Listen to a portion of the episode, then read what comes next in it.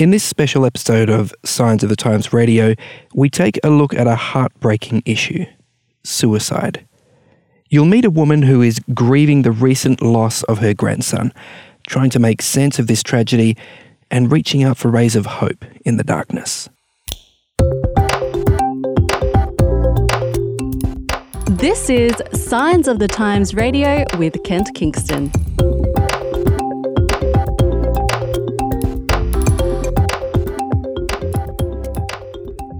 Well, I should tell you, uh, listener, that we are going to be dealing with some pretty tough topics today, in particular the topics of depression and suicide. So if that's not your cup of tea, completely understand. You know, this is maybe not the episode of Signs of the Times Radio for you. If you do want to proceed, however, you know, we'll, we will try to do so with sensitivity, and we do encourage you to, you know, seek support, whether that's in your own, you know, family and friends, at um, church, you know, people you know, or whether that's a, a professional help. We'll, we'll mention some details about that as the at the end of the episode. But for now, I'm really excited to invite Aleta Bainbridge to the studio. How are you, Aleta? I'm well today, thank you. Now, Aleta, you wrote an article for us in the August edition of Signs of the Times entitled The Gospel According to Leonard. And this was something I imagine was really difficult for you to write because Leonard has passed away just recently, suicide, you know, a terrible situation there. But you write about him with such love and affection and, and happy memories. T- tell us about Leonard. Leonard was my first grandson, mm-hmm. and I was there when he was born. Mm-hmm. I held his, his mother's hand mm-hmm. through the whole process. Mm. Uh, she was a single mother, mm-hmm. dis- disillusioned, disappointed by a, a person who had sworn love to her forever, mm-hmm. and then as soon as she was pregnant, disappeared. So Leonard was born out of wedlock, and I was there watching him being born and saw him being placed on his mum's chest like a little plump puppy, mm-hmm. grunting away. I will never forget that moment. Mm. And I just fell in love with him, and our, our bond has strengthened over the years, mm. the thirty years that I knew him. Wow, wow. So uh, in some ways, Lenny's start was a, a difficult one by the sound of it in terms of his, you know, family situation, but he had, you know, support obviously from his mum, from you, from uh, other family members, but he, he struggled, didn't he, through, through his life? You know, smart, smart kid by the sound of it. Very smart, but very, very calm little boy, beautiful child, but a single mother's life is not easy. Mm-hmm. And there's a lot of rejection that happens for a little boy who's, you know, in whose mother's involved with new chaps who are on the scene, mm, you know, mm. wanting to make a relationship with her but not wanting the little boy. Mm. And so he was often actually badly treated. Mm, pushed to the side. Even, and, yes, mm. but even violent behaviour oh, uh, sometimes. One man was sort of strange, and he actually fired shots into Lenny's room when he was a little boy. Goodness. Because of his anger. T- just he took out his anger on, on the child. So Lenny grew up with his mother trying to protect him, but at the same time, his sensitivity made him feel that he was the f- at fault. Mm. Everything lay at his door. He was the one who was causing his mum to battle f- with her finance. Mm. Happens like that so often, doesn't it, with kids? Like mum and dad divorce, for example, and the kids are left wondering, what did I do wrong? And That's right. It, it's so far from the That's truth, right. but it's a really powerful yes. idea that seems to stick somehow. So, And, and mm. he just developed from there, he developed nightmares. Mm-hmm. He used to battle to sleep because of the terrible nightmares mm-hmm. that he had. That is actually, I think, what the tragedy of his life was, that at that time, he was exposed to street vendors of of uh, drugs who told him that weed was a good way of dealing with his mm. with his sadness and mm-hmm. with his nightmares and everything, and and so he believed them. And there is a certain amount of truth in it. It gives them a, mo- a little bit of time, just a couple of hours maybe. I don't mm. know the details, but I know that it does give them the idea that they are being supported. Mm. But in well, I mean, fact, obviously p- people wouldn't use marijuana or other drugs if, if it had right. no positive effect. So yes. obviously it did have a positive yes. effect, but as you, you're saying, yeah. and as you point out in your article, when it wears off, you're back in a very similar situation, right. and sometimes a worse, worse. one, because now you're broke, yes. and now and the coming down from drugs is often leaves you feeling worse, like yes. physically, you know, yes. psychologically than when you started. Yes, it's a very, very sad thing because it eases the tension, mm. eases the pain for that little while, but then, especially if you've been brought up with good values, mm-hmm. you feel guilty ah, afterwards right. as well. Yeah. You know, he knew and he didn't actually want to do it. And when he realized, he, he was told that he would not be addicted to it, mm-hmm. that ma- marijuana and weed are not addictive. Mm-hmm. And he swore blind that it wasn't that, but you be- people who are struggling emotionally mm. develop a psychological dependence. Mm-hmm. Even though they might feel that they are not physically dependent on grass or weed or whatever you want to call it, mm-hmm. it does have an addictive yeah, yeah. quality to it. Actually, remember when I was a uh, probation and parole officer in Adelaide, you know, quite a few years ago now, one of uh, the guys who was on probation with me, he said to me, "It's the worst drug there is." Mm. And I'm like, "Really?" It's, yeah, f- from his perspective, in terms of the way that it just messed with his brain, messed with his memory, yes. messed with his lifestyle. You know, for yes. him, it was yeah, very, very destructive. Mm. And and Lenny was dealing with depression as well, wasn't wasn't he? And, well, and, that's what. And Lenny, cannabis is a depressant, so that's right. yeah, that's absolutely right. It was. It's his very sensitive nature mm-hmm. that we discovered afterwards through many discussions that we'd had that he tended to, to to look at the darker strains, melancholic, mm-hmm. they call it. And because of that, he, this great sensitivity, he mm-hmm. felt things deeply. Mm-hmm. And so as a result, the use of drugs really dragged him in and, as you say, aggravated the depression. Mm-hmm. But but I guess through the, you know, while you would have been concerned for him, you know, with this sort of decisions he was making, you, there must have been happy times with, with him and the family, family events that you remember? Oh, yes. Look, there's always the balance to it. And yeah. he and I had a wonderful relationship. In fact, I remember once when he was ten and I realized he was depressed. Mm. And I said to my daughter, "I'm going to take him and do something about this now." So mm-hmm. I put him in the car and I took him on a holiday. And he... He cheered up when I fell into the water from mm-hmm. our canoe because I hired a canoe. Yep. And immediately his depression lifted because his grandma had fallen into the drink. And so all the way through, I was I was there to kind of mediate. Mm-hmm. And then later on when I was writing a book uh, at a seaside village, he would sometimes come and spend time with me. Mm-hmm. But then, you know, he would have to go back to school or back to whatever it was. And and he would then slip back into his old ways. Mm-hmm. And, it's, you know, you, you just, he he was continually disappointed in himself, mm-hmm. continually disappointed in himself.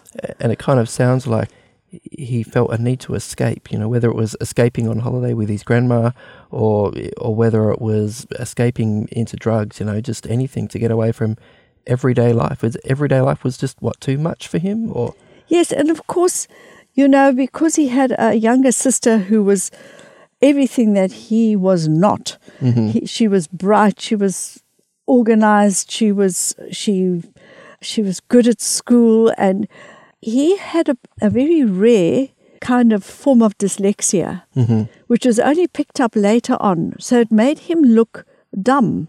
Mm. But in fact, he is was totally, both lobes of his brain were completely balanced. Mm-hmm. So when the images came in, they didn't know whether to go to the left or to the li- right lobe because there was no dominance. Mm. And so it, he would slow down, and he never was good at spelling, as mm. dyslexics never are. Mm. And it was only later on that they discovered that he was, you know, that he had this learning difficulty, and that that was the reason why he was not doing so well at school. So he mm-hmm. had to go to a special school, and then he felt, you know, how, how kids are. He was mm-hmm. sensitive because why am I in? The, am I a nut case, or what is it that mm-hmm. puts me into this? And yeah, and then they wanted to put him onto what's that stuff that everybody goes onto, kids. Uh, uh, R- Ritalin or something? Ritalin. Mm. Ritalin. It sounded to him as if a, popping a pill could, could actually help him. So that mm-hmm. was not a good thing. And fortunately, his mother didn't go with that way. Mm-hmm.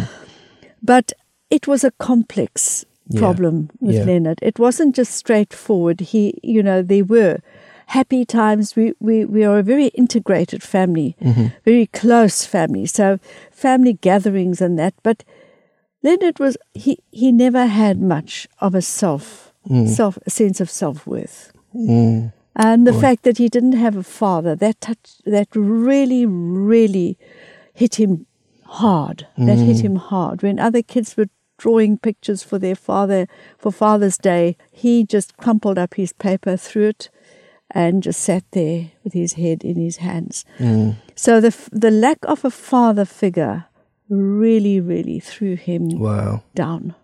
Boy, he yeah, copped a real cluster of yeah, of real difficult struggles, didn't he? He did. Yeah, he did. So uh, I guess, as you say, you know, it was a close family. You were there, the happy family events, struggles, mm. but you were together. But I guess at some point, you, I mean, you're in Australia now, and the, and this is all in South Africa, yeah? That's right. So uh, Lenny, you know, moves through school into young adulthood, and then what? How long ago? What was this? Just uh, last year, or earlier this year, when you um s- started hearing phone calls and um all the way ever mm. as long as I know Lenny. One of his happiest times was when he was in Israel on a kibbutz, mm-hmm. and he was actually working for. He was working for people who appreciated the amount of work that he could do. So mm. he had a job mm. and he felt respected mm. and he was happy. But then he had visa problems. He had to come back to this country, mm. to South Africa anyway. Mm. And I was always aware that Lenny was, if you like, on the edge mm-hmm. because of his high emotional level. First of all, he was highly moral. Mm. He believed in great morality. He was always seeking, searching, looking, mm. reading, exploring new ideas. So he was a bright person, and we would phone each other no matter where we were mm. and talk for hours on the telephone. Mm-hmm. And both of us were, you know, we knew how to, to, to, to go from one subject to the other to the other and just enjoy each other's exploring of mm. ideas and thoughts and... But as he struggled to find a job, mm. as he struggled to find his his position in life, we all have to have a sense that we are not just floating, mm-hmm. that we have a task, that we are here for a purpose. We've mm. got to have meaning. Which is why the, the kibbutz experience was so positive for him, That's wasn't right. it? He had work, he had a purpose, he had respect and yes. appreciation for what he was doing. He, he was being mm. paid. He was able to travel, and he loved traveling. So his sense of adventure mm-hmm. was, was tickled there as well. Mm. And so when he got back and he couldn't find the money to go back, and that was something that we need to take into consideration. Poverty mm-hmm. plays a big part mm. in not necessarily the only thing, because there are people who struggle with poverty and they rise above it. Mm. Some of the when, happiest people in the world, really. Exactly. Yeah. And, but when that blocks every channel that mm. you have of moving forward, of studying, he last year he wanted to go into a course, do a course in plumbing. Mm-hmm. And it was a wonderful course, but there just wasn't money mm. to fund it. Yeah. And he was so disappointed. He Frustrated at every heart, turn. Yes, exactly. Mm, mm. So so every turn led him like that. And people who are dealing with somebody like that often use unfair language. Mm-hmm. You're just a loser. Mm-hmm. You aren't able to make it through life. Mm. What, I, I, I think people get compassion fatigue sometimes.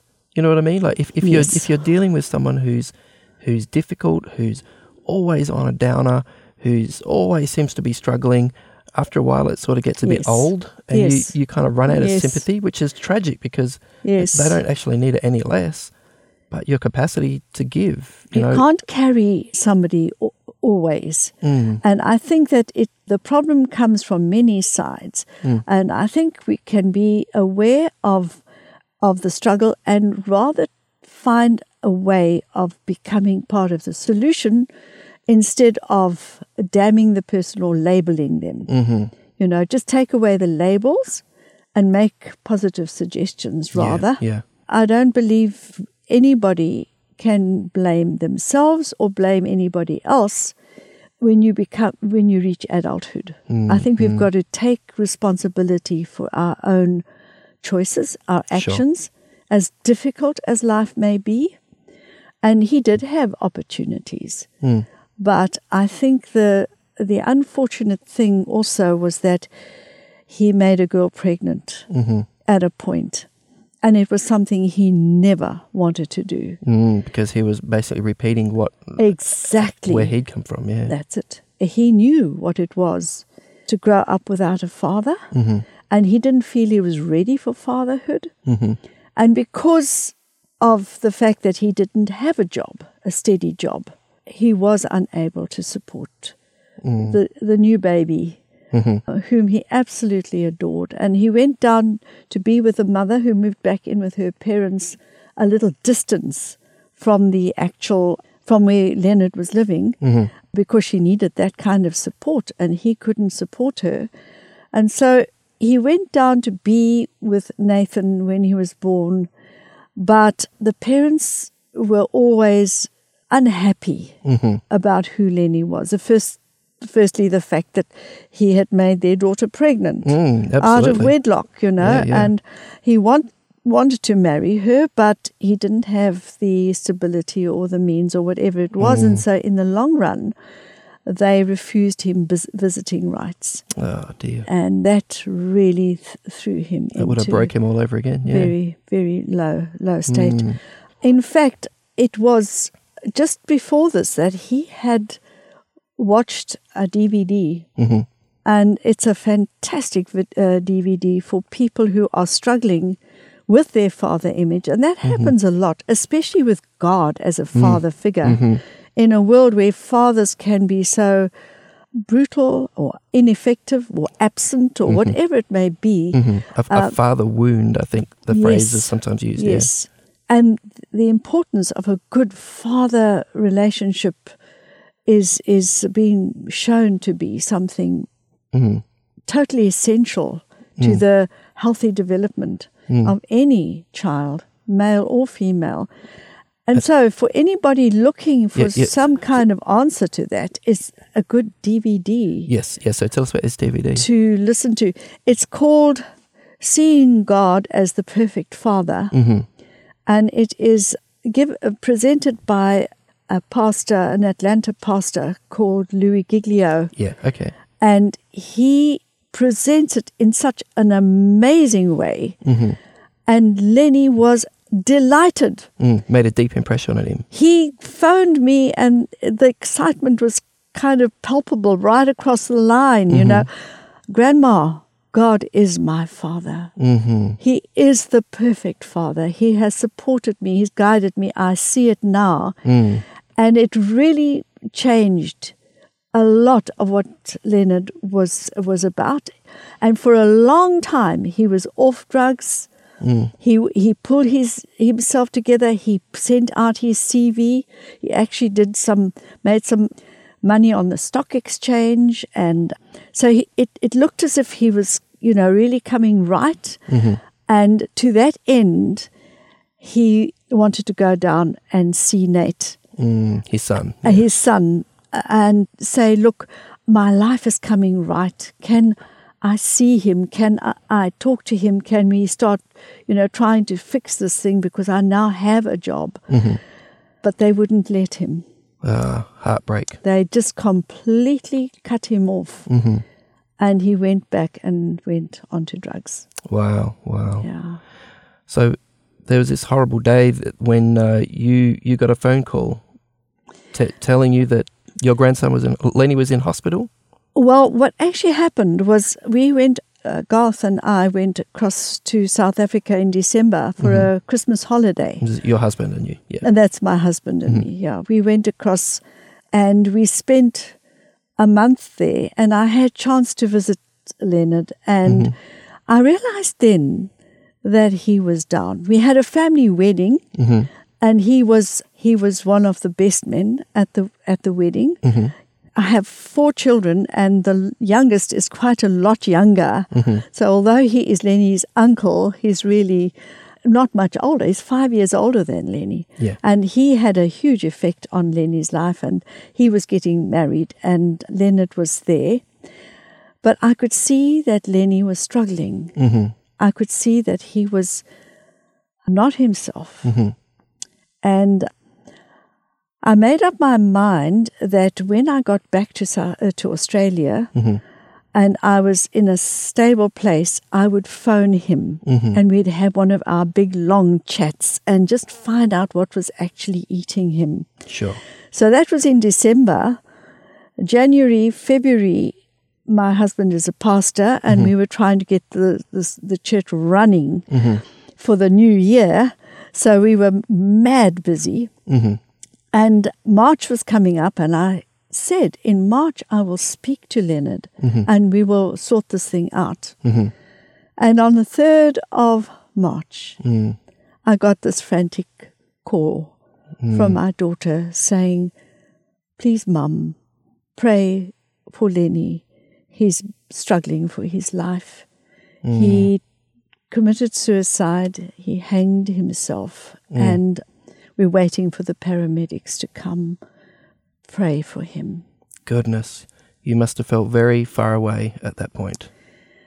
I have a way of dealing with a crisis, which actually puts a lid on it. I remain very calm and scream inside. Mm-hmm. God hears that scream. Mm-hmm.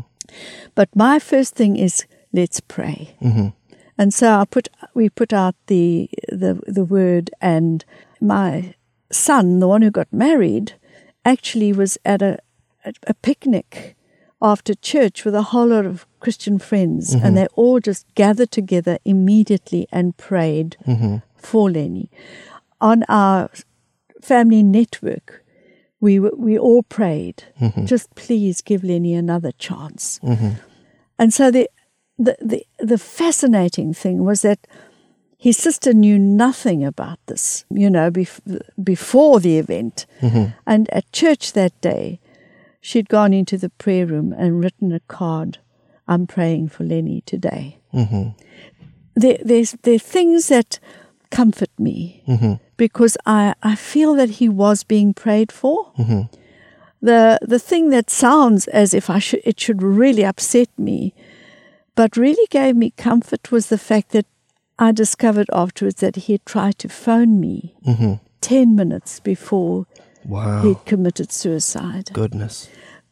I, and I know that it was, I think, his last attempt.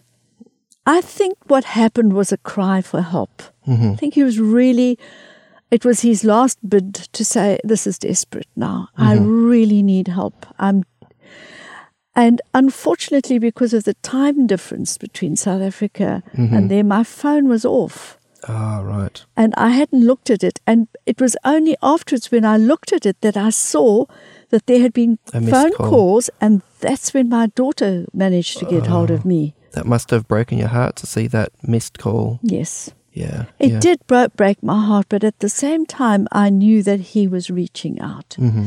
and that things could have been different. Mm.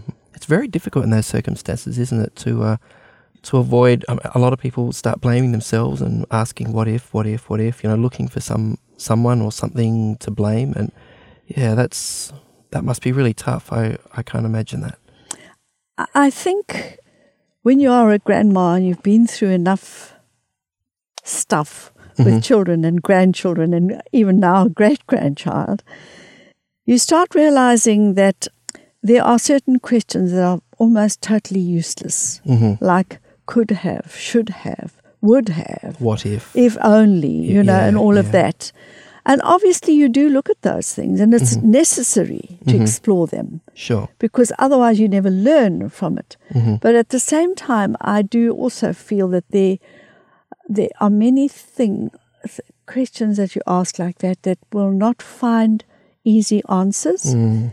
and that maybe years later or maybe in the hereafter mm-hmm. we will actually get the real answers. Mm. And one has to sometimes say, everybody has done the best they can, and the only thing now is to learn mm. from it. Wow. And uh, for me, I did not have any sense of guilt when mm. it came to Leonard. Wow. Because we had a, a special bond. Mm-hmm. And the fact that he'd phoned me mm-hmm. to want to talk to me, I knew it was his uh, uh, spiritual reaching out, because mm-hmm. we always spoke about the deep meaning of life. Mm-hmm. And he came away from it feeling encouraged. Mm-hmm. So I know that he wanted that. Mm. And it may be, I, I don't know. I'm not a, a fatalist. Mm-hmm. But perhaps Lenny's time had come. Yeah, it's it's hard to know, isn't it? I mean, re- regardless of the fact whether he could or couldn't get hold of you or get hold of anyone, it was his choice in the end, wasn't it? That's right. It, it was his choice, yeah. That's right.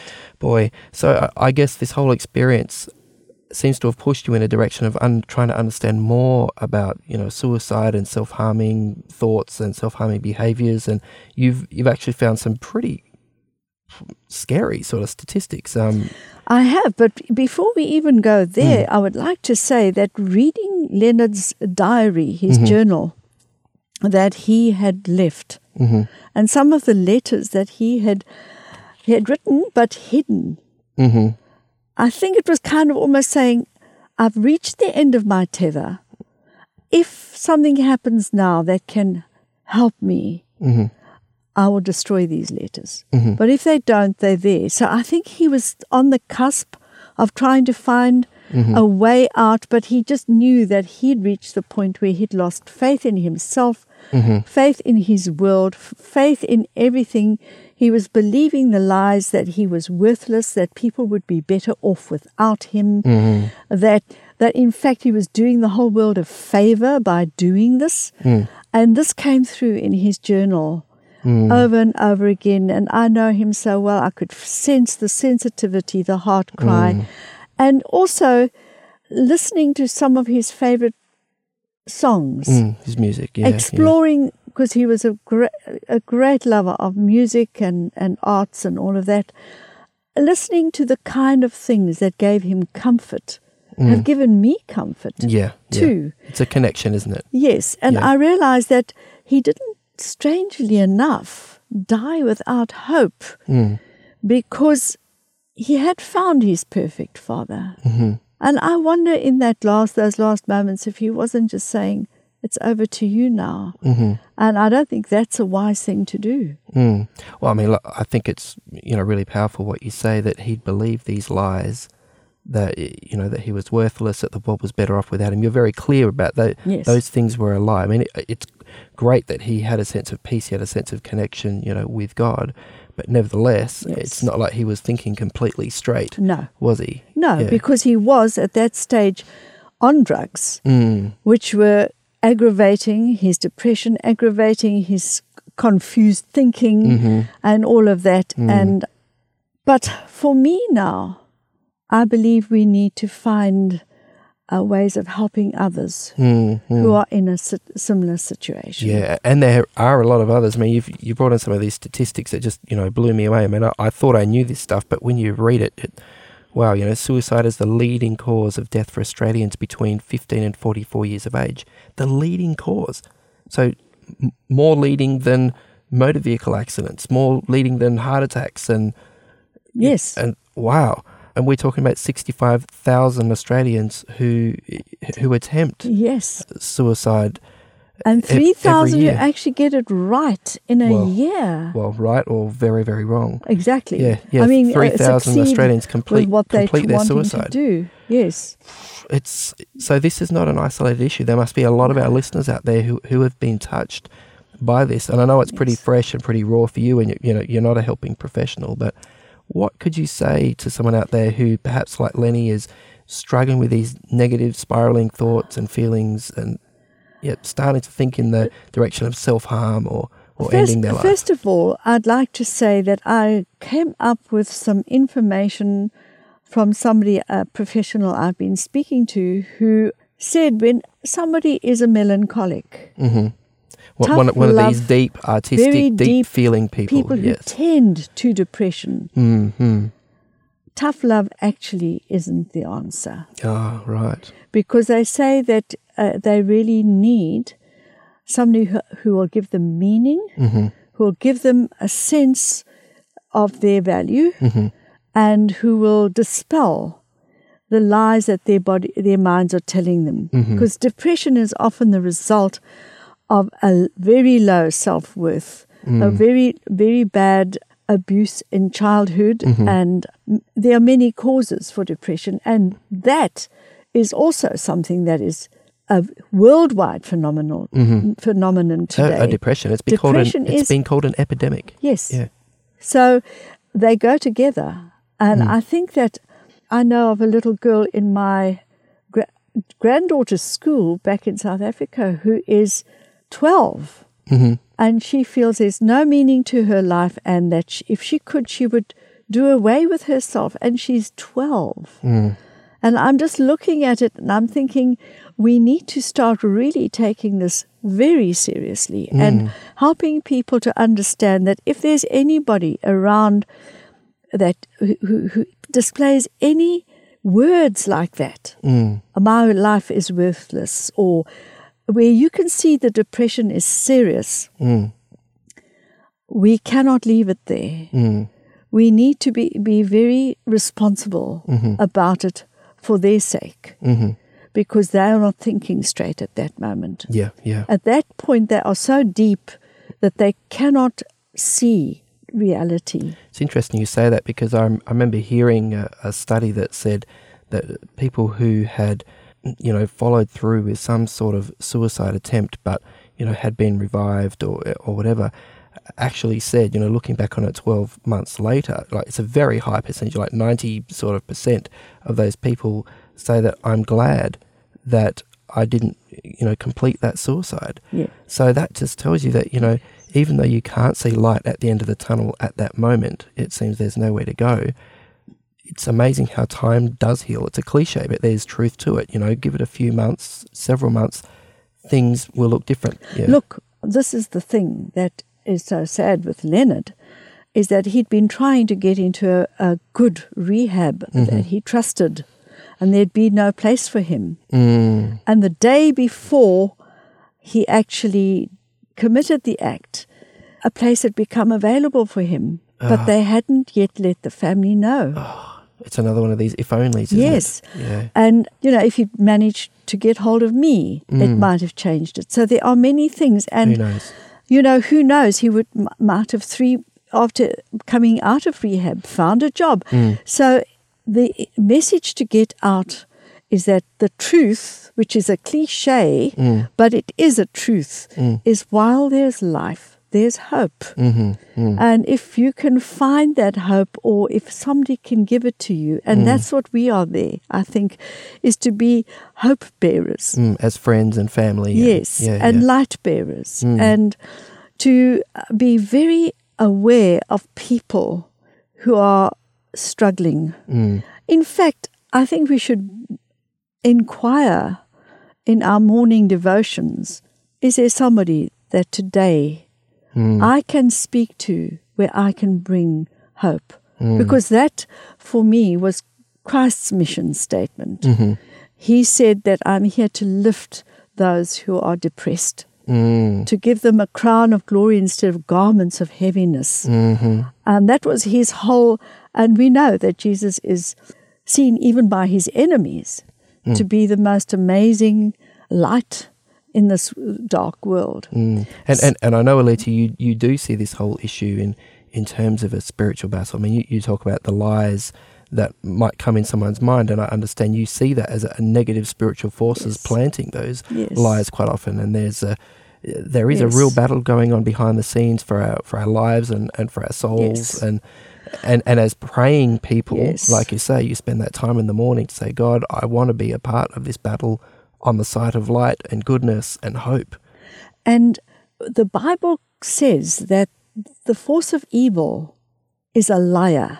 Mm. And he's the father of lies, mm-hmm. and the liar from the beginning. Mm-hmm. That is how he is labeled. Mm-hmm.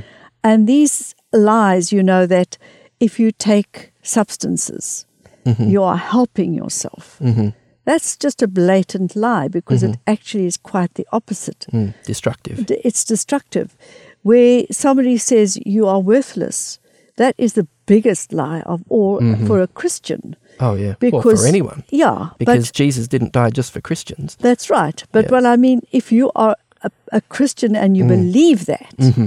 then you should never believe that you're worthless. Yes, yes. But, yes, you're right. As far as I'm concerned, everybody has a value. Mm, mm. And we are there to help them find that value. Mm. And so... Yeah, he, he was not worthless. Uh, other lie was that people would be better off without him. And mm. I think of the heartache and the pain that people have suffered because mm. of, of that, that he's missing. Mm. He's mm. not there anymore. At the big at the family gatherings, his place is missing. Mm-hmm. His little nephew said, "I'm going to miss the the, the uh, Lenny carrying me around on his on his shoulders," mm-hmm. and. So many people have have affirmed mm. how much they valued him, mm-hmm. and yet he d- couldn't he didn't see know it. it. He, he didn't, didn't realize that, that those were lies. Those mm. were the lies that make me angry, mm. because it is it is destroying mm. human life, human hope. Wow, wow. So uh, look, I imagine there are probably some fellow travelers out out there, Aleta, who uh, have gone through something similar to you, you know, losing someone to suicide. I mean, you're obviously still very much in the middle of your journey of healing, but are there any insights that you can pass on to them just uh, as we finish? Well, my first thing is don't believe the lies. Just, it mm. says resist the devil and he will flee from you. So in yeah. other words... I think the Apostle when, Paul said that, didn't he? Yes, when the uh, little voice is saying to you, you're worthless, say no and resist it. Mm-hmm. And then make do steps, take steps mm. to actually be proactive. Mm-hmm. Realize that you are depressed, that you're not thinking straight, mm-hmm. and make a list of the negative thoughts that you're thinking about yourself. Mm-hmm. Mm-hmm. Write them down, mm. and then in a column next to it, write what you know to be the reality. Mm-hmm. Yeah. And compare the two and keep that before you often. Mm. And repeat it over and over. Make maybe find a Bible verse that you like, mm-hmm. and that says, "I can do all things through Christ who strengthens me." Mm, yeah, it's a strong and, one. Yeah. Yes, verses like, you know, that I will never leave you or forsake you, mm-hmm. or you are mine. Mm-hmm. I have died for you. Write out those things and stick them up everywhere to retrain the mm. mind, mm. which has been damaged to f- to think a certain way, mm. retrain it with positive thoughts. Yeah, it yeah. takes a while and it takes absolute mm. determination to do it. But if you're still struggling on your own, talk to people. Absolutely. And and this is what you've been telling me about. You're going through your journey of grieving right now. Yes. And you found it helpful to talk to oh, like a yes. helping professional, yes. your family, and even other people who have suffered a similar thing. You find that you and them are sometimes the only people who can really That's understand right. what you're going through. That's right. Absolutely. If you are struggling, you will be amazed.